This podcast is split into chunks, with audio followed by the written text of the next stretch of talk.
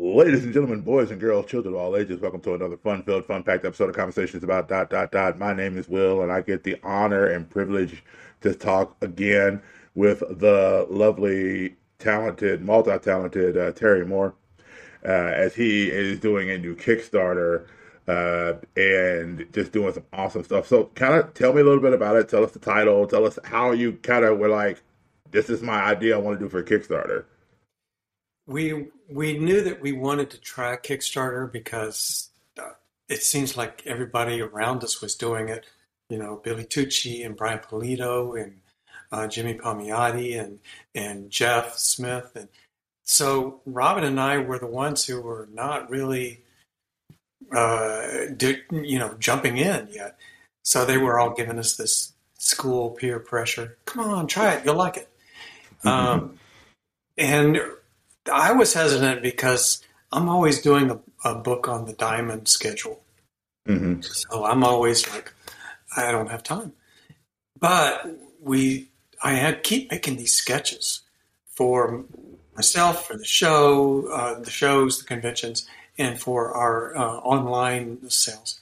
So I mm-hmm. had these sketches, and Robin said, "Well, then, okay, if you don't want to take time to do a, a full new story, which would take me most of a year." Mm-hmm. then let's put together an art book and and do it right. Make a big one. Uh, let's make it beautiful and make it, uh, you know, kind of a not just one that's a lot of miscellany, but focus on just your more romantic sketches, uh, the sexy ones. So mm-hmm. that sounded that sounded like a good idea to me, and it sounded like it was something that I could handle. and uh, so that's what we did. So we launched this Kickstarter to make this book called Terry Moore After Dark. That was Robin's mm-hmm. idea. After Dark, dot, dot, dot. Implying that this is what the characters are up to when the readers go home. mm-hmm. In between the panel stuff, so to speak. Yeah, at, at, night, in between the panels, when they're not, you know, doing pursuing the main story during the daytime. Uh, yeah, so that's what it's about, and and it's 120 pages of my black and white drawings and sketches and covers and but it's not just drawings; it's also the the poetry that goes with some of these drawings. Because you know, mm-hmm. um, I'm a, a, musician, and I have a lot of song lyrics that I call mm-hmm. poetry when they go into the book.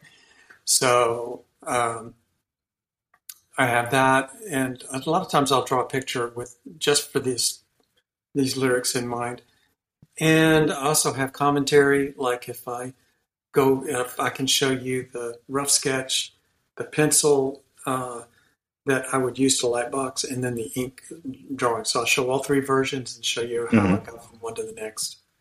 Okay. Which is kind of a quick, uh, quick version of what my YouTube videos are, are about each week when I do process mm-hmm. videos.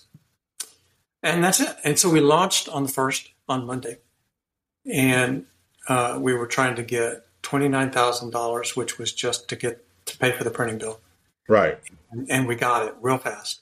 And now we're shooting for stretch goals. Mm-hmm. Yeah, I saw. I think did you just unlock, or are you on the verge of unlocking the Frank Cho art? The last time I looked, which was before lunch, we had not unlocked it yet. We were still okay, so we're on the way, just a few grand away from that.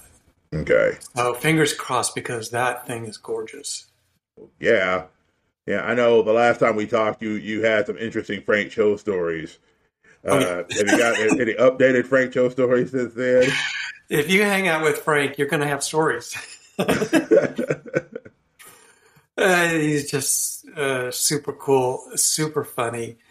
The man has no filter. He just says what comes right on his, out of his mind, and mm-hmm. it's the funniest thing in the world to sit next to him on a panel at a comic convention and watch him talk and watch people be, you know, shocked in the audience or whatever uh, is very fun.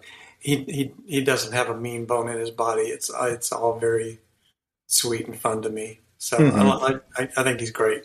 Well, and it's interesting too because you look at back at his work and you're thinking to yourself like, you know, you kind of can get to see a little bit about who he is and the work he's written And so, like Liberty Meadows and things like that, for example, and then you know other stuff he's done art wise, and then that, you know to to hear somebody say that about him, it's like that doesn't totally surprise me because it's like you see it in some of the stuff he's written as well. You know, to, to draw stuff like that, you have to have a big heart. In, inside him, there's a big heart who absolutely loves this side of life and loves people, um, and that's the Frank that I know. You know, so um, he's and is besides being just a brilliant artist, I mean, his technical ability is just off the charts. And mm-hmm. he's not just drawing these, uh, uh, you know, 11 by 17 things. I mean, you've seen pictures of his painting studio in his home. He's doing these massive paintings that he's having to use measurement grids for and all that. Uh, my God, I mean, those are the size of what you find in a museum. I can't even fathom that. I mean, he's mm-hmm. painting the kind of stuff you need a ladder for. right. And I, I, can't even draw something. It's hard for me to draw 11 by 17, much less, you know, something the size of a wall. Pretty cool. Well, see, what you'll have to do is you'll have to figure out a way to get Frank Cho to, to be like, okay, so Frank, if we get a certain goal in the Kickstarter, can you do a mural for somebody? like do, do well do one, but like you know do a mural and it'd be like just you know do it if they would uh, uh, support him for the next 10 years like a real uh, patron and a impressionist painter. Yeah. That's how it used to work, right? I mean, you wanted mm-hmm. a Van Gogh, you you you paid for his living for a year. Yeah. I I I find it interesting. I'm going to ask you this question just because I just experienced this like 10 minutes ago. So at Plus Black History Month, I've been drawing different black comic book characters and I post them up on my social media. And I had like somebody tag me on like one picture I just posted. And so then somebody was just like, you know, oh, hey, I'll promote you, pay me this much and I'll promote you. And I'm like, oh, I'm sorry. I thought you were trying to commission me for work. Like, I, like, I, I'm not in a situation where I can pay you to promote my stuff. Like, I'm promoting my stuff. That's why I'm posting it. Like, yeah. those, those, uh, they're like a swarm of gnats. You post something, mm-hmm. um, and that stuff just uh, comes right at you. Like, hey, post it on such and such .net. Post it on this. Post it on that. Those are bots. Yeah. Mm-hmm. And if you you know post anything creative, some bot comes at you and says, "Oh, hey, repost it over here," or we can promote it for you. Just uh, click here to promote. So because we see that as bots, I also see that same. I have the same point of view when I get it from Instagram or Twitter or Facebook, and they'll say, "Hey, boost your post," and I'm thinking, "You're no different than the bot." Right. You know? But you work for the company. Like, I'm not going to boost the post. Right. I'm not no. giving you money so that I can post on your platform. No. Right. So one thing about the project I find is really interesting. You've got three different covers based on which one you buy. I see there's yeah. a soft cover, and then there's a hard cover, mm-hmm. and then there's the dark. There's the hard cover, but it's signed. Yeah, so there's three different covers for each one. Is there a reason behind the three different covers, or is it just a way of saying, "Hey, you get this exclusive version"? I know the hardcover. I don't believe it's going to be available anywhere else. It's just going to be available in the Kickstarter. Yeah, and the uh, we've typically done when we do our own stuff through our own site. Uh, what we'll do is a soft cover, hardcover, and then an exclusive hardcover that has a limited print run. Mm-hmm. And the in this case, the soft cover and the hardcover may be um, the soft cover will should have a life, a retail life uh, in the future plan mm-hmm. is to hopefully that it would be in a, in a, retail situation. And and I don't know. You'd have to ask Robin about the hardcover. But I know that the exclusive our special edition hardcover is only through this Kickstarter. So, okay. you know, five years from now, if you see one, it was bought at this Kickstarter and nowhere else. Gotcha. And then I also see some stuff like, for example, the uh, Strangers in Paradise pocket book, issue one. And you mentioned on your Instagram a while back that a lot of the Strangers in Paradise bigger books are going out of print. Is that correct? Did I read that right?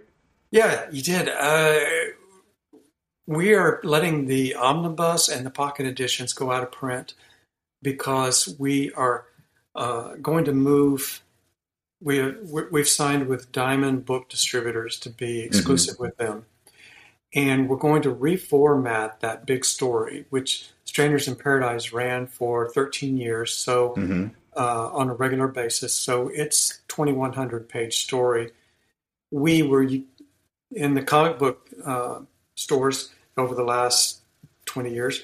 It's either been available in a, a two fat omnibus set or six pocket editions that look like manga. And neither one of those really work for retail bookstores. So we're reformatting it into four equal sized books that would look more like traditional uh, novels, you know, that size. Mhm. Um, and they'll be a, more more affordable. And then if you like one, you can go get the other three without having spent a hundred dollars. Um, that's so that's the, the goal there. But um, there, we're going to make that the the only format there is in the future. So our traditional omnibus box set and the pocketbooks, they're going to go out of print. If you need one to finish a collection, get it now because we still have them all, but they will not be reprinted. Okay.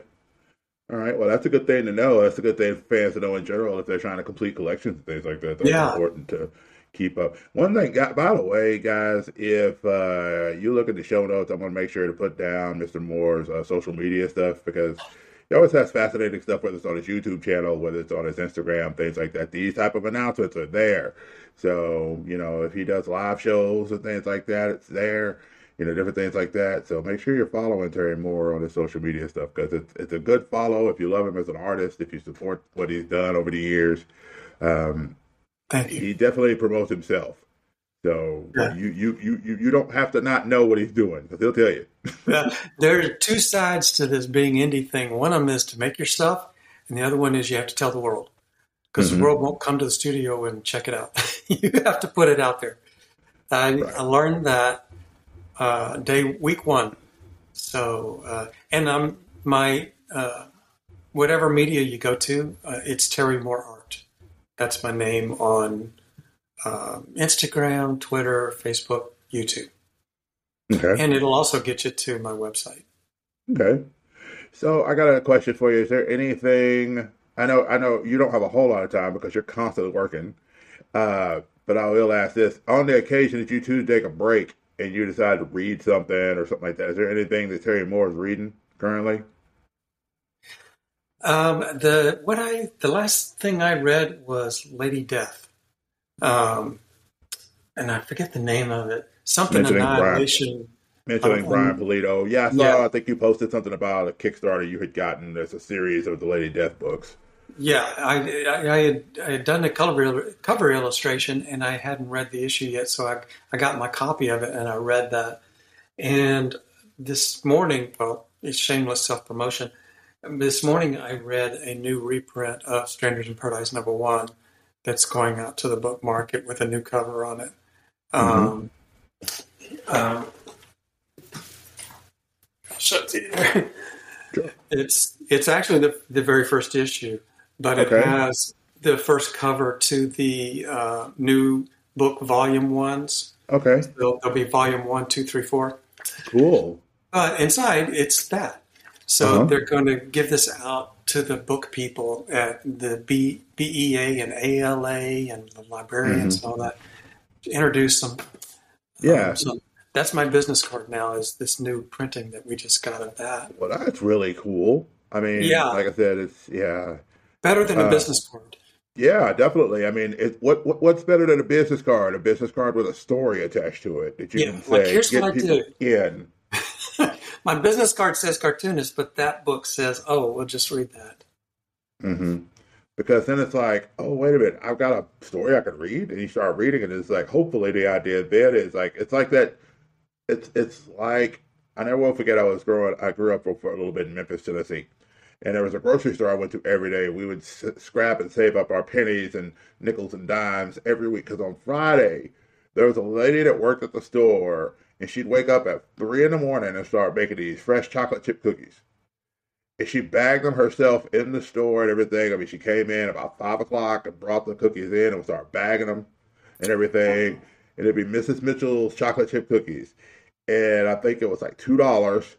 And you got a bag that when you're a child, when you're like you know elementary school, you probably shouldn't be eating this many cookies on your way to school. But I tell you what, that was like my breakfast every Friday morning was those Oh cookies. my gosh. man, they were still, I mean, they were still warm in the package. She had them packaged up like the Keebler cookies with a little plastic tray rack and everything, but you had the steam on them, you know. Mm-hmm. And I won't forget the first time I walked in the store. Just, we just happened to walk in and we smelled these cookies. It's like, what is this? And it's, it's just like, oh, hey, this is Mrs. Mitchell's cookies. I work for the store, and every Friday morning they let me sell my cookies. I was like, oh, okay, well, that's cool. She's like, do you want one? It's like, I will not turn down a, I'm a recovering fat kid. I will not turn down a free cookie, especially if it's hot and fresh. And so she handed it to me. She said, yeah, baby, the first one's free, but after that, it's $2 a bag. I had that cookie and I had two dollars in my hand and it was like it was like worse than a Girl Scout cookie situation. You know, you go to a store, you see the Girl Scouts and you're already going for your wallet, you don't even know why. You haven't even gone to the table. Uh, but yeah, I had she had my two dollars and I had a pack of cookies. I was just sitting there, me and my buddy, every Friday we'd make sure we had two dollars on us to sit there and eat these chocolate chip cookies. And I think you Oh got man. twelve to a bag. So you got a dozen. And if you came in pretty regularly, you would get a baker's dozen. That's how I first Uh-huh. learned what a baker's dozen was, because she'd hand you an extra one when you bought the bag. How big are these cookies? Is, Oh, the, they're about, uh, I would say, think the size of an egg standing up. Hmm. And so if you have an egg standing up, it's about like that. But I mean, we're talking Yeah. chocolate, and they're not even chocolate chip. These are chocolate chunk cookies. Oh, yeah. So like they Oh, had yeah. big blocky chunks in them. I was like, oh my gosh. So yeah, we'd always probably smelled like chocolate chip cookies on Friday mornings. Man, you're killing me with this story. I love chocolate chip cookies. Well, there you go. I would have been all over that. Yeah, but that story seems like that to me because people can get that and be like, where can I find more of this? And then it's like, well, Yeah. First one's where you can go. Yeah. So the first one's free. And so You're so lucky you ate a cookie instead of a shot of whiskey. Somebody asked me one day, I said, You don't drink alcohol. Why is that? I was just like, I don't like the taste of it. One, two, I've seen what it can do to people, and I know me and how much sweet tea I'll drink in a restaurant. This is If you me. guys You're describing me. This is exactly why I don't drink. I have to pick my vices carefully. Mm-hmm. And it's now it's iced tea and Diet Coke and uh, you know Butterfinger candy bar, but Yeah. yeah, I can't go near anything that'll actually just send me to the moon. Yeah. Did you ever have the so- Butterfinger BBs? Do you remember Yes, I those? remember those. That's a long Okay. time ago. Yeah, they it's a snack they took away. I'm I'm, I'm not gonna get sad over it. It was too Those- wicked. I guess. Yeah, it was basically like a milk dud, but with be- Butterfinger in it. hmm And so you had the same Butterfinger delivery, but in a smaller package. so I was just like, bring That's it back. that's trouble in a box right there. Mhm. Yeah, I, I, I tell you, it, it's like sometimes people will say something to me, and I'll just be like, you know, well, you know, if you do this, this, and this, you can make a really cheap, quick fudge. And they're just like, do you bake all the time? I'm like, no, I used to, but I still enjoy food. I just try not to eat as much as I used to years ago. Yes. Yeah. So, yeah. That's why I always say I'm a recovering fat kid because, you know.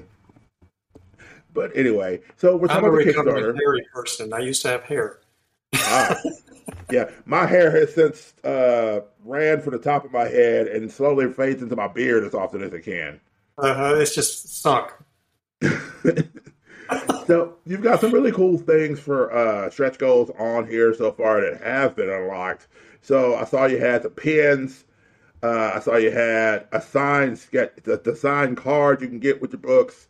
Uh, I also saw some stickers and things like that. And I think the last time we talked, we also talked about how when you do a Kickstarter, one of the things you want to make sure you're doing is you're getting stuff that ships easily with the other stuff because you don't want to have stuff so varying in sizes that you end up throwing off stuff. Yeah, you don't want to have, um, you know, uh, a book that's seven inches tall, and then you're giving also having to ship a 17 inch print, you know, an Mhm. 11 by 17 print. That's not good. Now you've got two packages or whatever. Mm-hmm. So that was one of the things that all the other Kickstarter pros were telling me. Make sure it all fits in the same shipping box, you know, Mm-hmm. nicely and doesn't damage each other. And that's why you kind of see the same things from people. Mm-hmm. Um, if you order a book, all this stuff will fit in the book box, you know. yeah. Yeah, and that makes sense. I mean, especially what a lot of people don't realize too is a lot of people are packing their own. You know, they're getting their own mailers and they're packing them out themselves. Yes, it's not something where I mean, unless you have a people, group of people, it's just like, okay, hey, we're gonna have a packing party, and it's gonna be pizza and man as much drinks as we can get to flow until we get it all packed. You know, exactly. You know, this is nobody is Amazon. This these are, you know, just a family that does a comic book. So the whole family gets together and it does fulfillment and stuff like that. Mm-hmm. Everybody usually has, you know, one warehouse somewhere, and you just set up a card table and do your orders. Mm-hmm. It's it's very hands on, you know. It's like being a well, it's indie. It's yeah. indie publishing. Yeah. So my next question is: I noticed you got the Strangers in Paradise Pocketbook One. Are you going to offer other pocketbooks until they go out of print with other Kickstarters? Well, on our website, and not on, on the Kickstarter, website. but on the website. So you can okay. always go to the website and get these books. Um, I would imagine at some point this year, uh, it'll start being a situation of, oh, number three's out of print now, or number mm-hmm. six is out of print, and it's not going to come back. So um, that's one of the. It's just one of those deals. Get them while the getting's good. Get them, yeah, they're all there now. Mm-hmm. And so, also, I see you've got digital prints for Motor Girl, uh, Rachel Rising, and Strangers in Paradise One.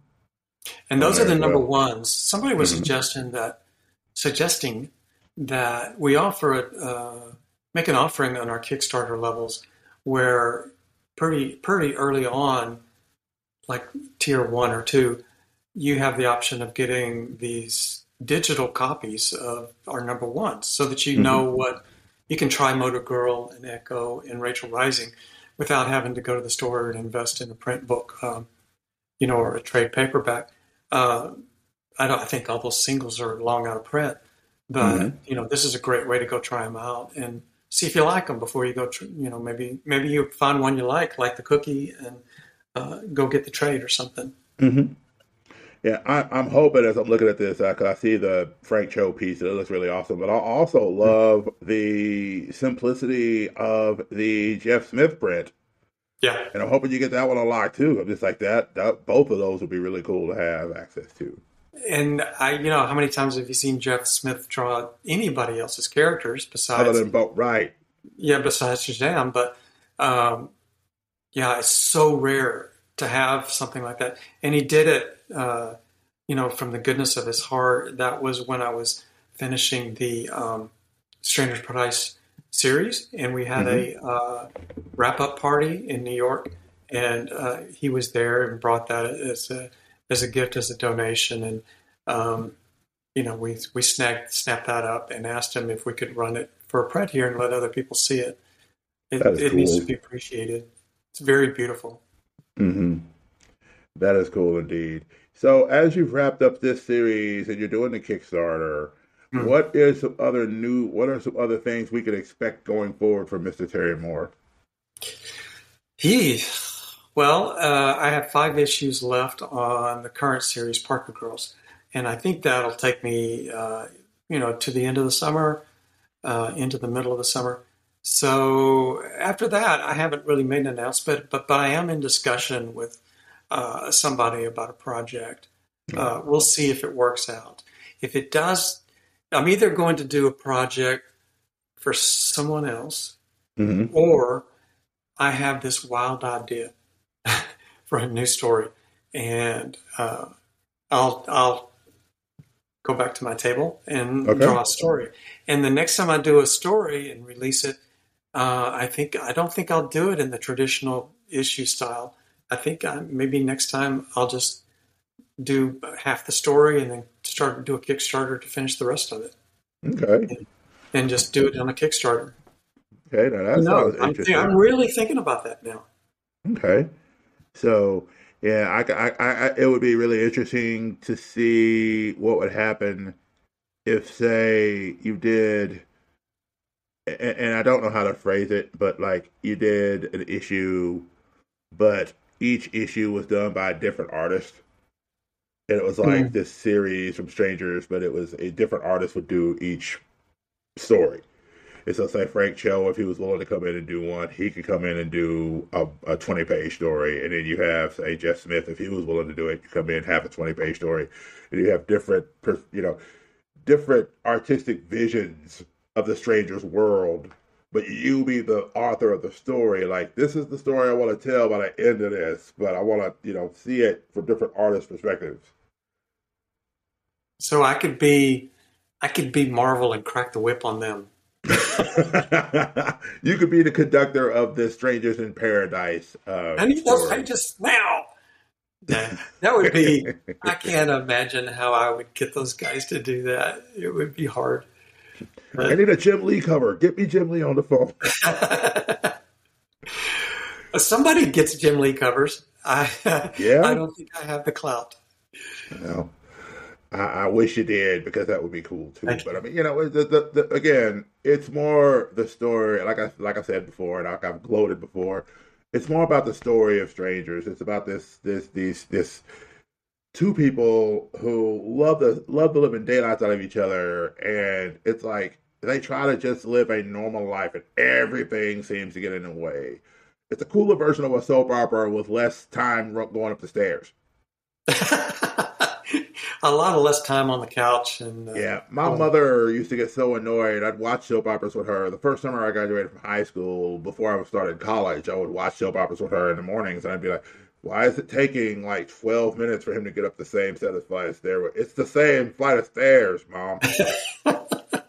like, yes, she's cheating on him. I'm aware she's cheating on him. He's not gonna find out because she's gonna somehow throw the dude out the window and act like she just woke up before. And sure enough, this guy goes hauling out the window like, ah! and then all of a sudden she's just, and the guy didn't hear this while going up the stairs. By the way, he gets in there. She's just like, "Oh, honey, I just woke up. How are you doing? I thought you were at work." You know, it's just like, yeah, you're not slick. In my family, the uh, General Hospital has been, you know, it's been on for 30 years in this house, and uh, they're never, they still have problems with each other you would think at some point that you could just get them an intervention, get them in the room, talk it out. But no, I mean, these people are just never going to get out of each other's way. It's just yeah. endless problems. I remember one day somebody came in making fun of wrestling, pro wrestling. Uh, we were a group of us in college were just watching WWE, and they were just like, "Oh my gosh, I can't believe you watch this." I said, "Yeah, can I ask you a question? Yeah, do you ever watch soap operas?" "Oh yeah, when I'm home, I love watching soap operas with my mom." Same thing with less steel chairs. yeah. Somebody was Eric, telling me last week. Somebody was saying, "I don't know why why you guys watch football. It's so much more boring than wrestling. I mean, who on the football field is cheating on with who other's wife? I mean, how do they know? how do the they know Terry, what the story is?" The next Terry Moore project, Strangers in Paradise, the NFL edition. WWF, the football edition. Leroy, what did I tell you about my wife? I told you she was off limits to you. Like all I did was go well, to the house and deliver a package. The team. Exactly. Team captain sitting there going like, I don't want to kick him off the team. He's too doggone good. but the morale of the team is bad. We got to do something. now you got it. I think we have it. I think we have the new version. That's the version they need.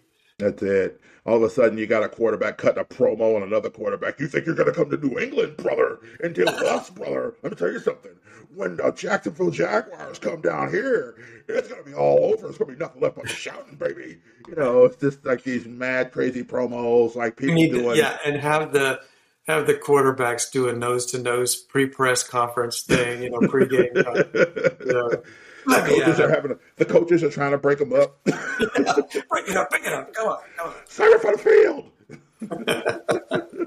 Man, we have a hit show on our hands here. There we go. If we could, I mean, if The Rock could be on Ballers, where it was pretty much just The Rock as a sports agent, I'm like, dude, nobody believes this dude's a sports agent. He's more jacked than the people that are on the field. I know.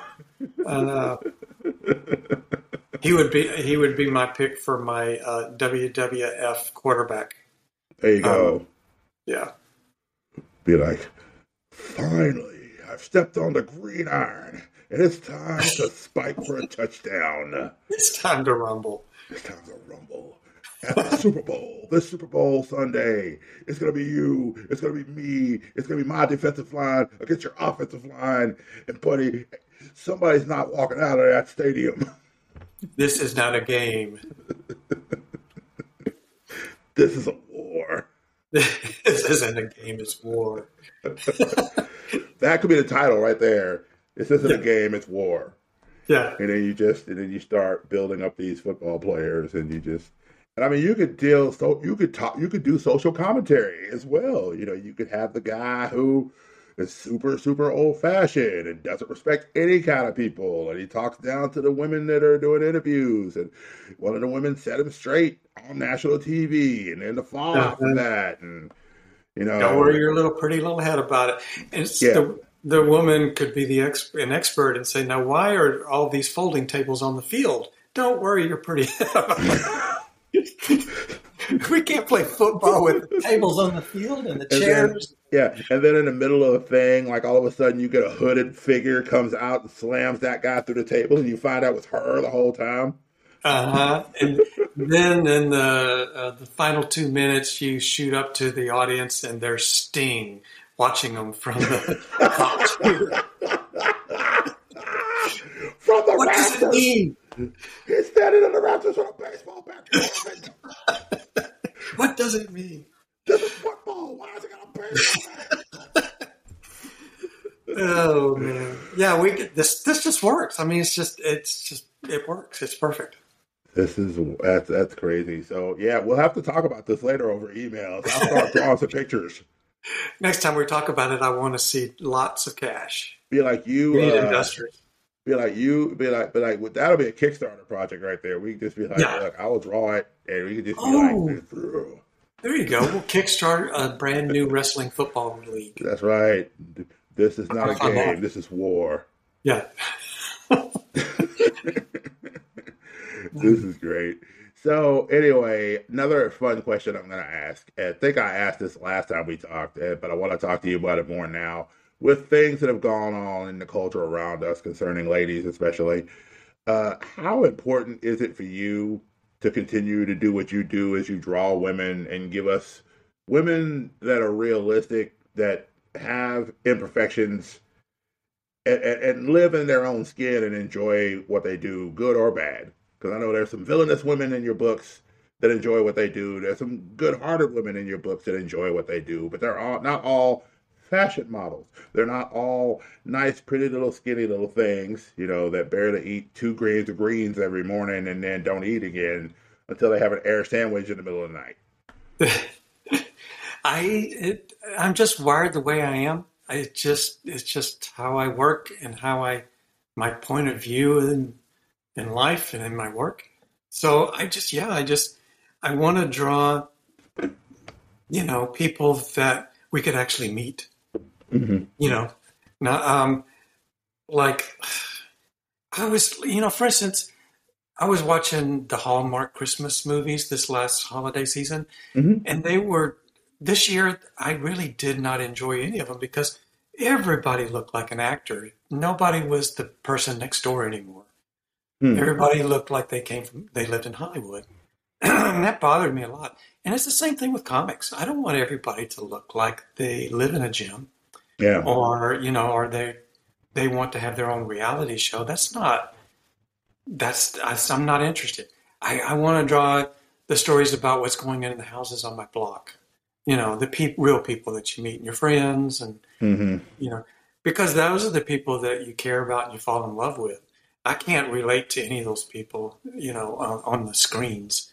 Yeah. Um, but um, so I try to. I, I, I don't have any trouble keeping that point of view. I'm not distracted by wanting to go with unrealistic uh, portrayals, you know, of these iconic looks that I just can't relate to. Mm-hmm. I don't care when it's like that, you know. I want to, but if it's somebody, you know, if you know, I was the kind of person that there was always a cute girl in class, and I had a crush on, and mm-hmm. that's how I ended the book. Who is the one you would have a crush on? Well, it's not going to be that, you know, harsh-looking actress uh, mm-hmm. thing. You know, with the facelifts and and the uh, airbrush makeup. Mm-hmm. That's not that's not everyday life. Yeah. So, um, I, you know, I have kind of an attitude about it, and I and I really have no trouble trying to. It's kind of my thing. I, I really love this point of view of life, and everybody's a real person. You know. Okay. I like that side. We, we have a sponsor. So we've been sponsored. Have you ever tested your nerd kung fu? If you ever tested nerd kung fu, nerd kung fu, yes, your nerd kung fu. Now I know what you're thinking. What is nerd kung fu? Because it's not like we're gonna get a bunch of nerds fighting in a ring. But maybe it's about how you look. Maybe it's about being able to show off that nerd thing that you dig. You know what I mean? Do you like The Office? Do you like Star Wars? Do you like Jurassic Park? Do you like video games, anime, movies, etc.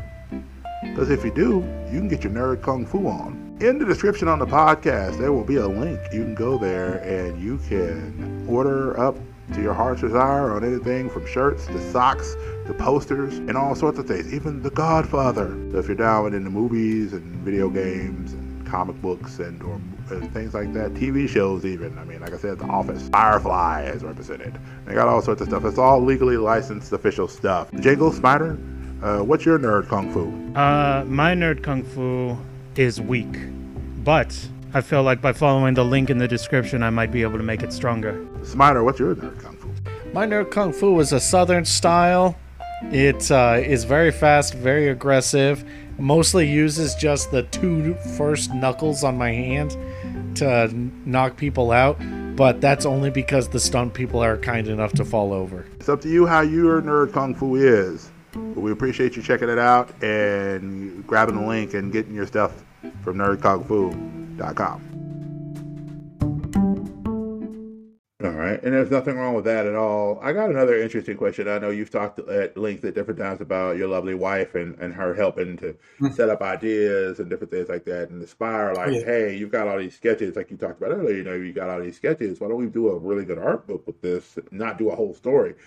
Uh, is there a scenario where we could see Robin as the main character of a story? Would that be something she would be interested in seeing happen? Would that be something you would be interested no, in? No, I think that would be a recipe for disaster. Okay. because now, you know, your everybody will always identify all that with Robin, and so that even if you mean well, that could be a dirty trick to play on another person. oh, okay, fair enough.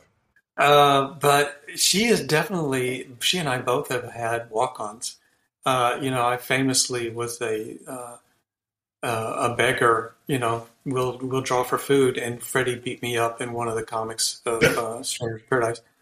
Um, I was beaten up by my own character, and uh, and then Robin and I have done some walkthroughs a couple of times. Okay. We were actually I only drew one issue of Spider Man, and we were on page one of that, walking down the street in New York. That's cool. yeah, That's pretty cool.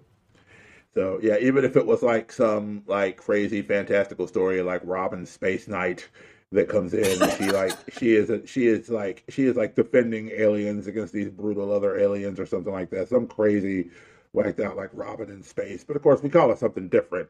You know, I don't know. Like tell you what, you, you talk to her about it. See how it goes. I don't have that kind of pull. Uh, we've only talked in emails, but I mean, I mean, I I could pitch it. I mean, I don't know if she'll ever go for it, but I mean, hey, I yeah, mean, hey, you know, you you got to put it out there for the universe to hear, right? Yeah, this is true. So you know, here we go. Pitch for Robin in space. I, I we have a better chance of launching our wrestling football league. Ah, there we go. okay, gotcha. All right. So then the next question I'm going to ask is this. Now you mentioned the Hallmark Christmas stuff and how people were kind of painted up and beautified and yeah, you know, all the all the paint and all that other stuff. Uh, I don't think I've asked you this before. If somebody came to you and said, "I've got a bucket full of money, and I want to make a live action version of Strangers in Paradise," um, I know. I think in the past, I remember you telling me about who they some of the the two characters from Strangers were kind of based off of. But is there anybody out there in the current actor sphere that you could see playing them in a movie today? Wow, that changes every three years, doesn't it? I mean, it's so critical. Our as to- culture shifts that quick. Yeah, and the people who could play the role come and go. And when they're perfect for the role, you have about five years and then they've moved on. You know.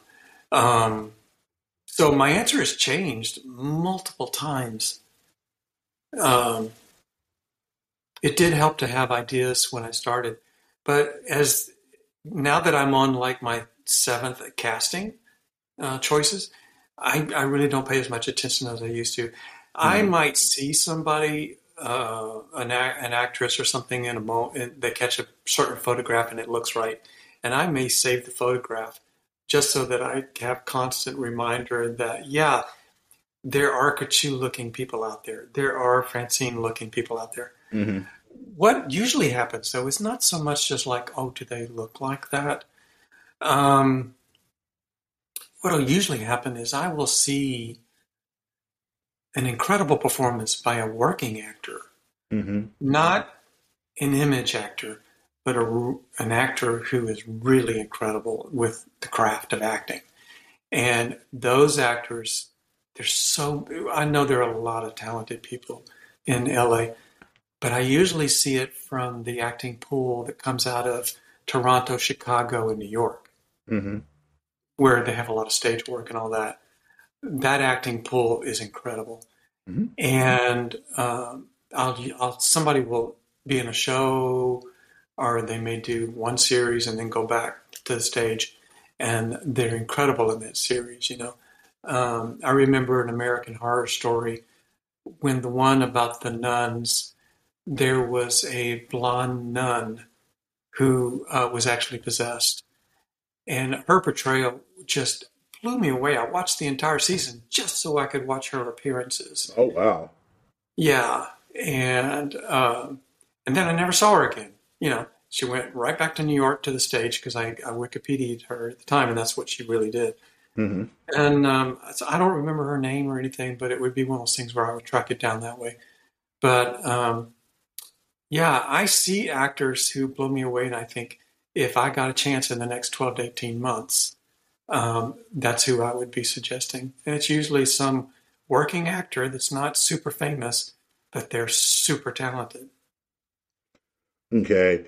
Um, I know, and I can't think of her name right off, but there's a there's a young lady who's really a big lady uh, in Strangers that comes after, uh, I believe Francine at one point. And I saw her, and every time I see her, I keep thinking of the young lady from Game of Thrones. She was recently in the Wednesday series, you know, and, and I could see her really being somebody that could portray this role of this kind of stoic uh, gorgeous big woman, but stoic and just very just down to business. This is what has to happen type person. You got to have that presence. It needs to radiate. You know, the, and, they're, and the good actors can you know, you talk to them at lunch and they're your best friend, and then they get into the mindset of the role and they generate an entirely different energy, a different persona.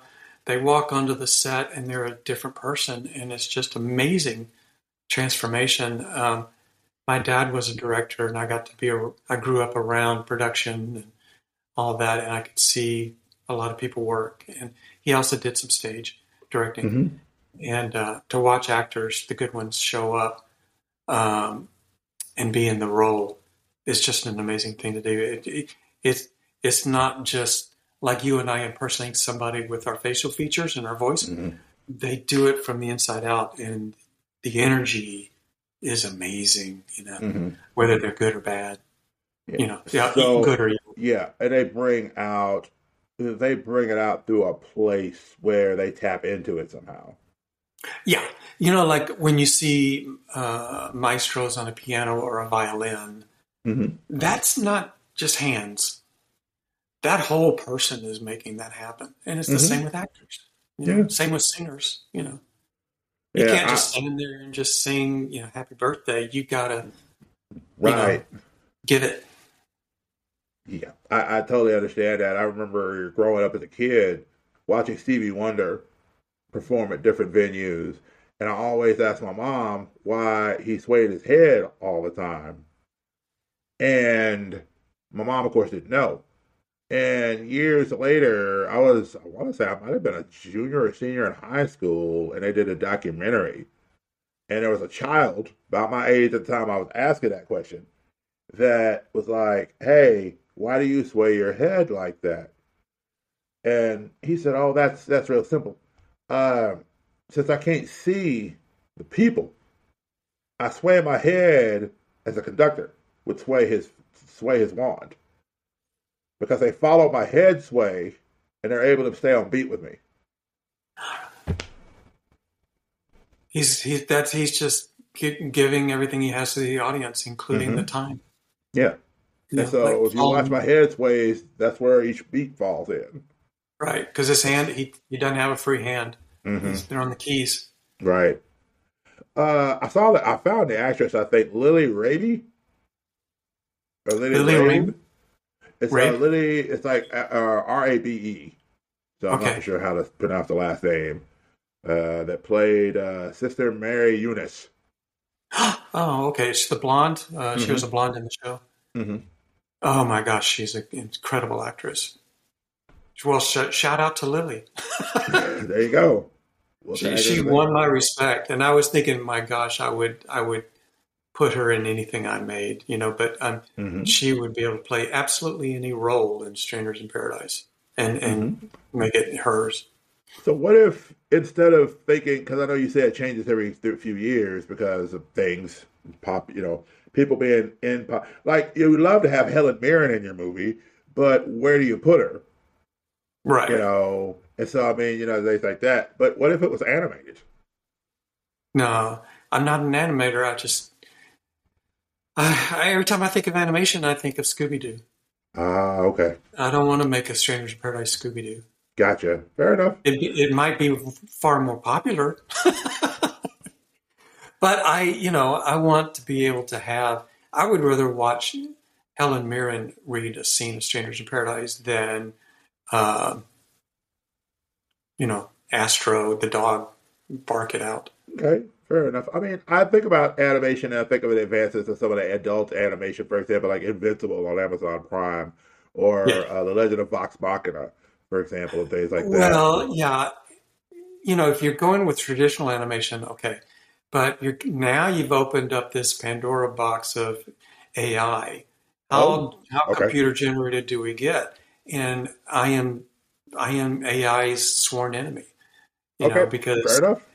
Yeah, and as as any artist who uh, is working today is really upset about it because, um, first of all, they're stealing IPs to get the imagery, and yeah. not there is no accountability, and it's a computer geek programming, uh, you know, like fake faces onto bodies and stuff. But now they're doing it with art, and it's just it's it's a crime. You don't want anybody plastering your face onto porn, right. and you don't want anybody taking your art and putting it into a walking program on on AI, and your characters walking for their short video on TikTok that makes them a bunch of hits and a bunch of money and got didn't get you anything. Mm-hmm. So it's it's a it's a bad situation right now. It's not. It's a wilderness with no control. Yeah, I got you. Yeah, I got you. Uh, I, I, think you'll get kind of the same answer with more profanity from the other artists. yeah, that side, and I mean, I know it's it's coming. We're gonna sit down because my co-host on the podcast, when we normally get together, we're all artists. One's a writer, uh, his brother's an artist, and then there's me. And so, you know, and a lot of our people that come on the show regularly uh, are involved in things like Twitch, and they do like seamstressing, and they're making costumes or cosplaying and different things like that. And so we all have a heartbeat on the whole AI side of it. I miss the days when you had hand drawn animation.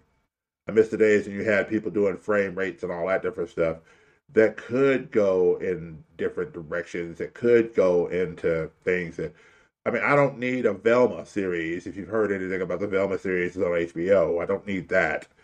Um, but it would be nice to be able to see some of the things I've created in an animated form where kids can get a hold of it and learn some lessons. You know, but I can understand where the one, AI. I've got one thing that would work in animation, and that's the SIP kids. Mm-hmm. Um, I drew them where they would animate well, and you know, I drew them for you know that would work fine for animation, and that would be the perfect project for it. Mm-hmm. The regulars, my other books, they're they're more like storyboards for shows. Gotcha. There's nothing wrong with that. There's nothing wrong with that at all. I just thought, well, you know, in a situation where stuff changes, it's like maybe this. So it's just like, let's throw that out there and see. I think you have to have a love for animation, like Jeff Smith uh, came from animation. He, uh, it's he loves it, and to make an animated project is a long term commitment, um, and it's expensive, incredibly expensive now. Yeah. Um, so it's a whole other world. It's another planet that I don't live on. Yeah, I still wish we had gotten Bone. I would have loved to see Bone in animation. Like it's just that's just such a beautiful, super stretching story that goes beyond the standard. Hey, these little cute things. They kind of look like something off a of Shmoo, are running around doing these crazy mystical quest type situations, and then you've got this character like Rose who starts off very much not aware of what was going on. And so it kind of blows up into this bigger thing where she becomes a bigger part of the story. And I'm just like, man, that that took me to some places. Mm-hmm. I was just like, wow, I didn't realize. It, was one of those things that's obvious that it needs to exist. It's obvious that it needs to exist, uh, but there's just the machinery, the business, the, the business that makes those things is just, you know, if the project didn't come from inside the company, it just has such a hard time advancing. Mm-hmm. And that was the deal. Even something as stupendous and singular as Bone has a problem coming into a corporation that uh, there's just they run into uh, standoffs that just can't be resolved. Mm-hmm. But you know, uh, you, I don't know. It's just a shame. It's it's just, just a shame because yeah. it clear. It's like having the, it's like having a some big cosmic answer, and you know the world would love it, but you just can't get it out to them because of what it takes to get it there. You know? Right. I remember it. I remember it being, you know, one of the first big books that Scholastic grabbed. It was just like, we want to put this into schools. We want kids to be able to read this. We want to be, you know, get this, you know. And I'm just sitting there going like, wow, they colorized it and all this great stuff. And I'm just like, okay, I'm more of a black and white person when it comes to this story because there's something about the way the black and white art pops up, which is another reason why I love your work is because I love a lot of the more black and white stuff as it pops off the page. And so you see the emotion without being sidelined by how beautiful the airbrush is on the color scheme. Right. And I can tell light and dark in the black and white. And I'm not having to be told, hey, the light source is coming from here because of a pink tone differential. You know, that's a very uh, that's a that's a big thing. Because uh, a cartoonist like me, I don't see light. I see line. Mm-hmm. Um, I'm not good with light. I'm not a painter. Uh, painters see light, cartoonists see line, and so when I make my when my work is finished, it did not account for light. I barely indicate anything in, in, implying a shadow, um, and I'm not even a heavy inker.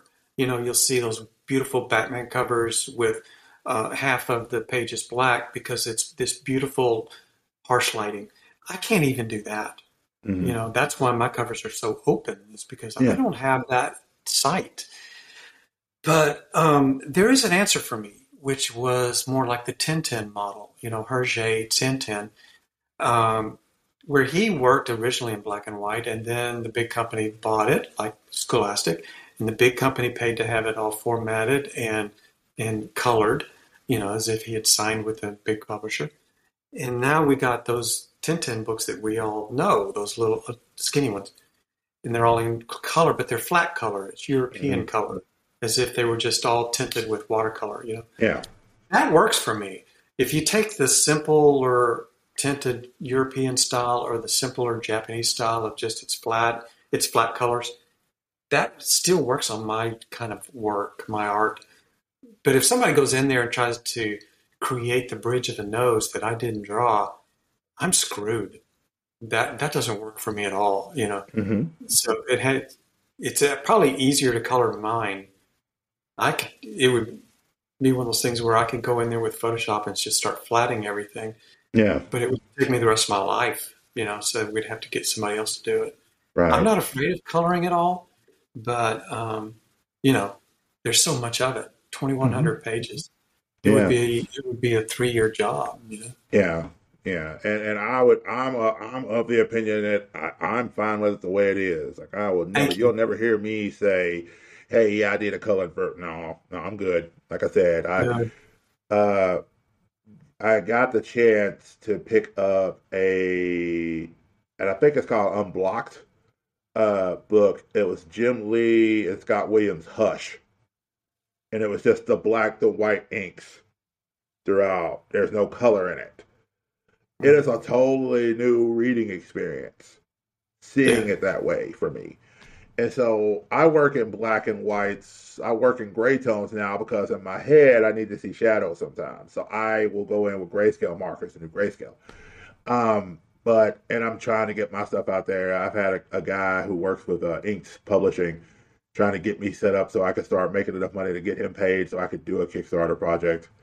Uh, I have stories to tell and I want to get them out there, but I've got to get the money up to do the stuff to do it because I understand it, it has cost to them to advertise and different things like that. And him, I trust because I've talked to him, I've gotten to know him over time, and so like I've done podcasts with different people that they're doing Kickstarters through their organization, and so I want to eventually do mine. And uh, so, Good. God, I wish you the best with that. I've enjoyed our experience with it mhm. with Kickstarter. Yeah, It's been good, but I didn't do any of the Kickstarter work. Um, I just do the art, and uh, uh, uh, other people, you know, help put it all together. It, it was a Okay. big effort. yeah. And it is, and that's the thing about it. I think sometimes people feel like, oh, Kickstarter is just something people beg for money with. I'm like, no. Like I've supported Kickstarters, I've supported Indiegogos. Let me tell you something. When you're holding that thing in your hand, and you can say, "I helped get this made." Yeah, Like Yeah. I like like like I heard a friend of mine say it real well one day. He said, "I've seen so many people will say, "Hey, I can't wait till you get all the stuff out and trade it, and then I'll buy it because I want to be able to buy the whole complete story." Here's the problem: I don't work for Marvel. I don't work for DC. There's no guarantee that I'm gonna be able to get book two out without your help. Can't get book two out. How am I gonna get book three, book four, book five, book six trade? How am I gonna get all that out there? And then if I can't get it all out there, guess what? I, I, I can't do it. Now some people can work up to a trade level, but everybody can't do that. And then you've got that fan base that's gonna support it, and so you build that fan base with those individual issues. You know. Yeah, So and um, you know, trade waiting is, I guess, it's good for the reader, but it's how does the cartoonist live for a year while you wait for that trade? You know, how is the cartoon supposed to live? And that's what the single issues were for. It was your monthly, you know, income, mhm. and uh, it got you through the year to get the Yeah. trade. So, and then the trade was supposed originally when we first started making them, it was because those single issues were so small print run you couldn't find them. yeah, If you didn't get it when it came out, it's gone. And that's what was the problem with Indie. So Indie started making the trades so that the trade would stay in print. Well, now the trade waiting developed and it created a whole new problem. And that's why I can't work a long series anymore because I'll get about five issues in and people say, okay, this is a good one. I'll wait for the trade now. And I have my income just disappears. And um, how am I supposed to make? Yeah. know, I've given away two- more comics because I've been able to buy the single issues. And then once I get the trade to said issues, I could then be like, hey, mother of a child who's looking for a really cute book about a little girl superhero for her little girl to read. Here's this comic book from Action Lab called Sweetie. Well, wait, you're giving me all the issues. If you give me all the books, how are you going to read it? because I have to trade paperback now because I bought all the single issues, but I want to be able to give this to somebody else who can then have their kid read it and they can enjoy it. Well, and again, that's exactly what I'm doing with this giveaway book that we're Mhm. making for the book market. You know, here's the here's a single issue, you know, sampler. Um, and there's a lot more where that came from. Yep. There's a whole lot more story with a whole lot of great Yeah. characters. So But that's why I'm, that's why my last few series have been ten issues only, Mhm. um, because that's as long as I can go before the single issue orders are just uh, unsustainable. Okay. So I get I get it. I can do a ten issue story and get that into a trade or two, and um, that's about as far as I can get supported on today's market. Okay. And I appreciate that because that, that really helps put things in perspective when you're dealing with trying to, especially as an indie creator and you're trying to make the books and you're trying to tell the stories you want to tell. It's how do you get that next step up? How do you, what do you do? And so I appreciate that. And so this Kickstarter that you're doing is funded currently, and you said you were just getting the stretch goals. Uh, as of recording, how much how much more time have we got for this one? Uh, through the rest of February Okay. into the first two days of March. I think it goes to March three. Gotcha. Okay. And so um, we'll make sure to put the link uh, for the Kickstarter in the podcast episode as well. That way people can go to it and they can get in on it and uh, be able to Great. pick this book up. And because we want to see, we want to support you here because we know if we support you here, then maybe there's a Terry Moore After Dark too.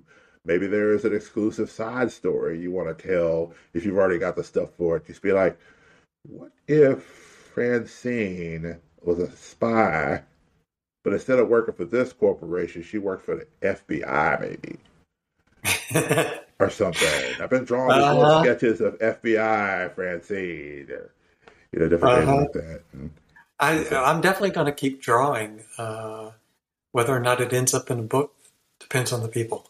yeah, definitely. So we are here. We're going to go ahead and wrap it here. I know you got a lot of stuff to do. So, uh, of course, before we go, we always like to let people do the thing where they get to tell people where they can send them money. So, Uh, s- send all your money to Will Holland, please, because he's a nice.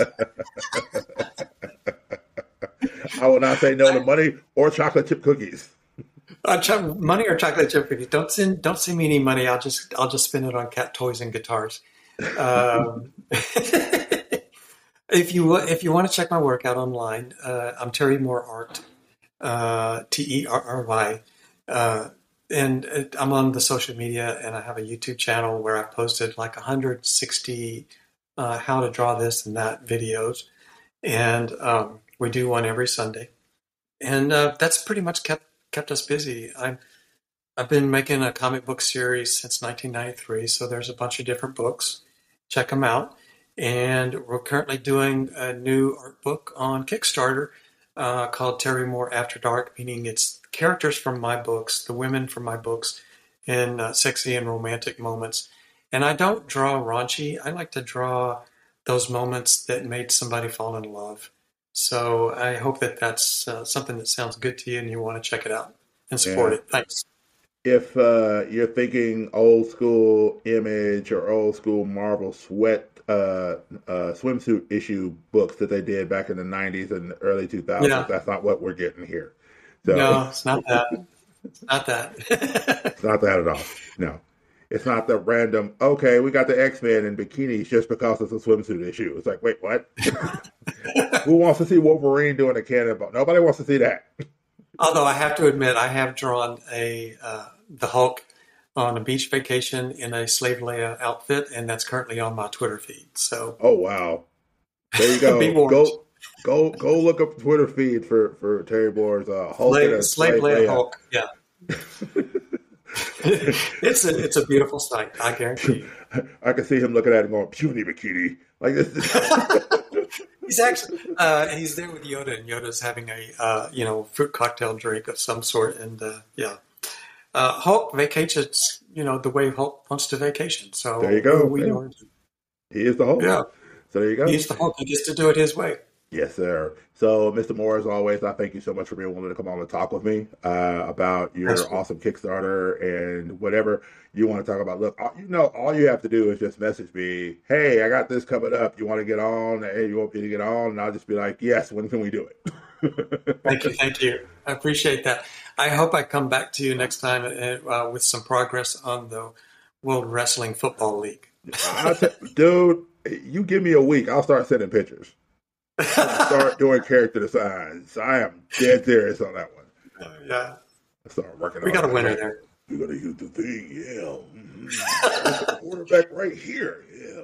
His name just writes itself. His name is Come Randall on. Stevens. Yeah, Randall Stevens was a young man, grew up in the farmland of Colorado. Yeah, was a fan of the people. He didn't want any trouble. Yeah, he, he didn't want any trouble, trouble, at all. He just wanted to throw a football to his brother. And then a yeah. coach drove by his pickup truck and said, Hey, son, you want to learn how to play the football game? Yeah. And so the next thing you know, he started getting a few tattoos and he grew out his facial hair a bit. He became the NFL's bad boy. Yeah. He put the elbow drop. He put elbow drops on everybody that got in his way as he tried to score. Even the announcers. he even slept with the announcer's wife. Oh, Everybody's mad at him. like, nobody loves him. Nobody cares for him, but he wins. Yeah, he always yeah. wins. He finds a way. Yeah, even if he has to run the ball himself because nobody wants to catch the ball when he throws it. Yeah. he has to catch his own throw. He has to catch the throw he himself. He back. makes the score, man. Yeah. Cut the sting in the stands. da, da, da we need to, we can put ourselves in as the announcers and just be like, what what just happened? The cheerleader just kicked another football player. she pulls out a chair from nowhere. The cheerleaders are beating up one of the players.